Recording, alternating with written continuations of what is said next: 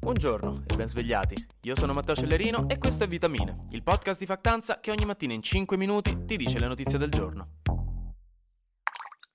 In Iran sta succedendo un bel casino. Magari ne avete sentito parlare, magari no, probabilmente sì, ma vi faccio un veloce recap. La scorsa settimana una 22enne del Kurdistan, Masa Amini, è stata arrestata a Teheran, che è la capitale dell'Iran, dalla polizia religiosa perché aveva violato la legge sull'hijab che è in vigore lì fin dal 1981. Eh, entrò in vigore poco dopo la rivoluzione islamica, quando l'Iran divenne praticamente una teocrazia gestita da fondamentalisti islamici, che hanno espanso l'obbligo dell'hijab a tutte le donne.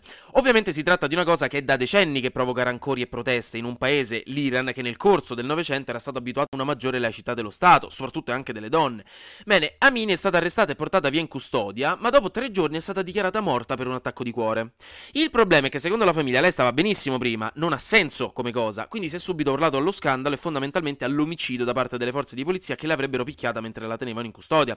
E questa è stata la goccia che ha fatto traboccare il vaso, perché l'Iran da anni è pieno di malcontento contro il governo per la questione delle leggi religiose, ma anche per la questione economica, perché a causa delle sanzioni statunitensi per la questione questione del nucleare iraniano, che è tutta un'altra storia, anch'essa molto complicata, l'economia di Teheran è devastata e ha spinto in povertà moltissime persone. Quindi sono scoppiate grosse proteste in giro per il paese, come anche ce n'erano state nel 2019, e il governo le ha represse con la forza, con spari, cannoni ad acqua e manganellate, facendo anche un numero imprecisato di morti tra i 17 e i 31, quindi comunque roba molto violenta, ma anche molto simbolica, perché in queste proteste molte donne sono scese in strada senza hijab e addirittura bruciandolo, in alcuni casi in segno molto vistoso e scandaloso di protesta.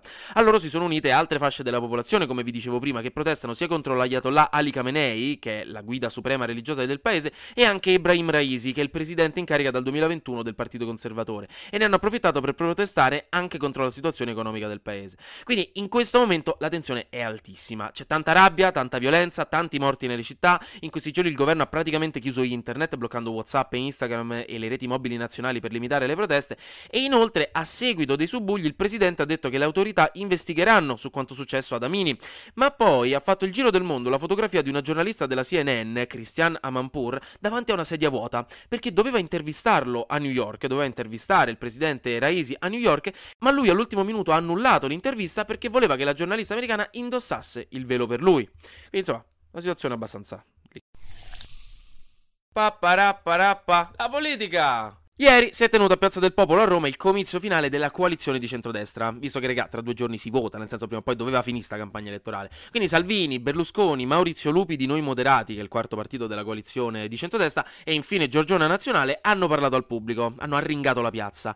Le notizie principali sono che Berlusconi zoppicava vistosamente, Salvini ha fatto più volte riferimento a quando era ministro dell'interno, dicendo che non vede l'ora di rifarlo, ed è l'equivalente di voi che tre giorni prima del compleanno iniziate a dire ad alta voce intorno a quell'amico che sapete che vi sta organizzando il regalo Oh, quanto mi servirebbe un nuovo MacBook Pro. Il mio è tutto scassato. Mm, non so proprio come farò a laurearmi. Uh, per lanciare quel messaggio che chi vuole capire capisca.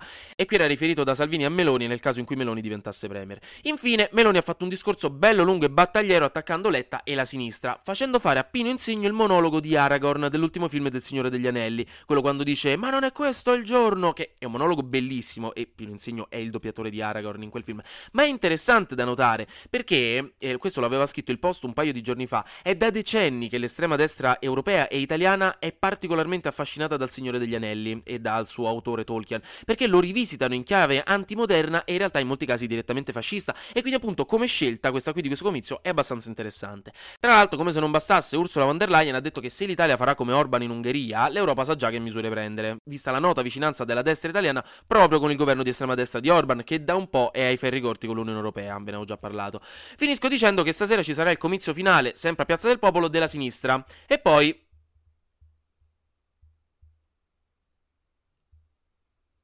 Questo per dire che inizia il silenzio elettorale. per un paio di giorni possiamo stare sereni, nessuno dice più niente e poi si vota.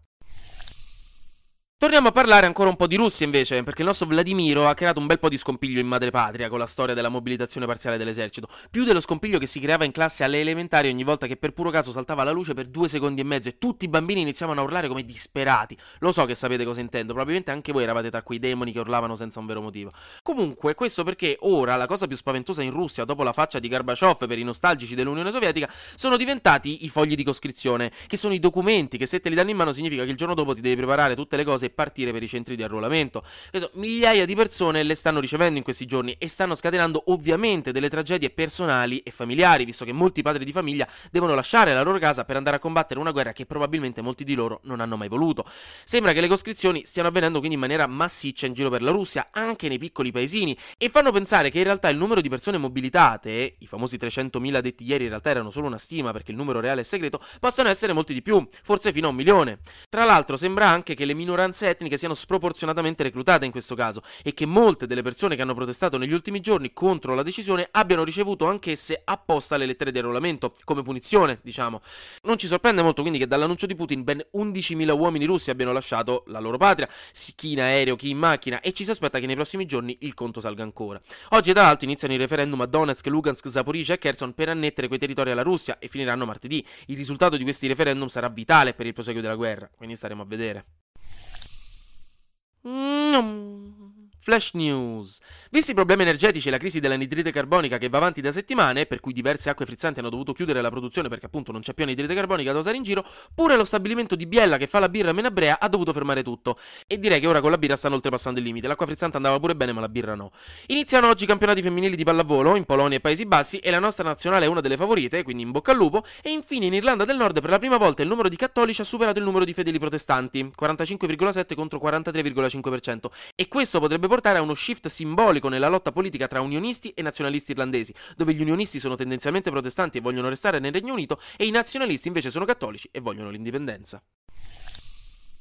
Anche oggi grazie per aver ascoltato Vitamine. Noi ci sentiamo lunedì dopo le elezioni, raga, vedete che dovete fare, andate a votare, speriamo bene, speriamo male, non lo so, dipende chi volete votare, ma comunque ci vediamo lunedì, perché sarà successo decisamente qualcosa di nuovo e noi avremo ancora qualcosa da raccontarci. Buona giornata e buon weekend.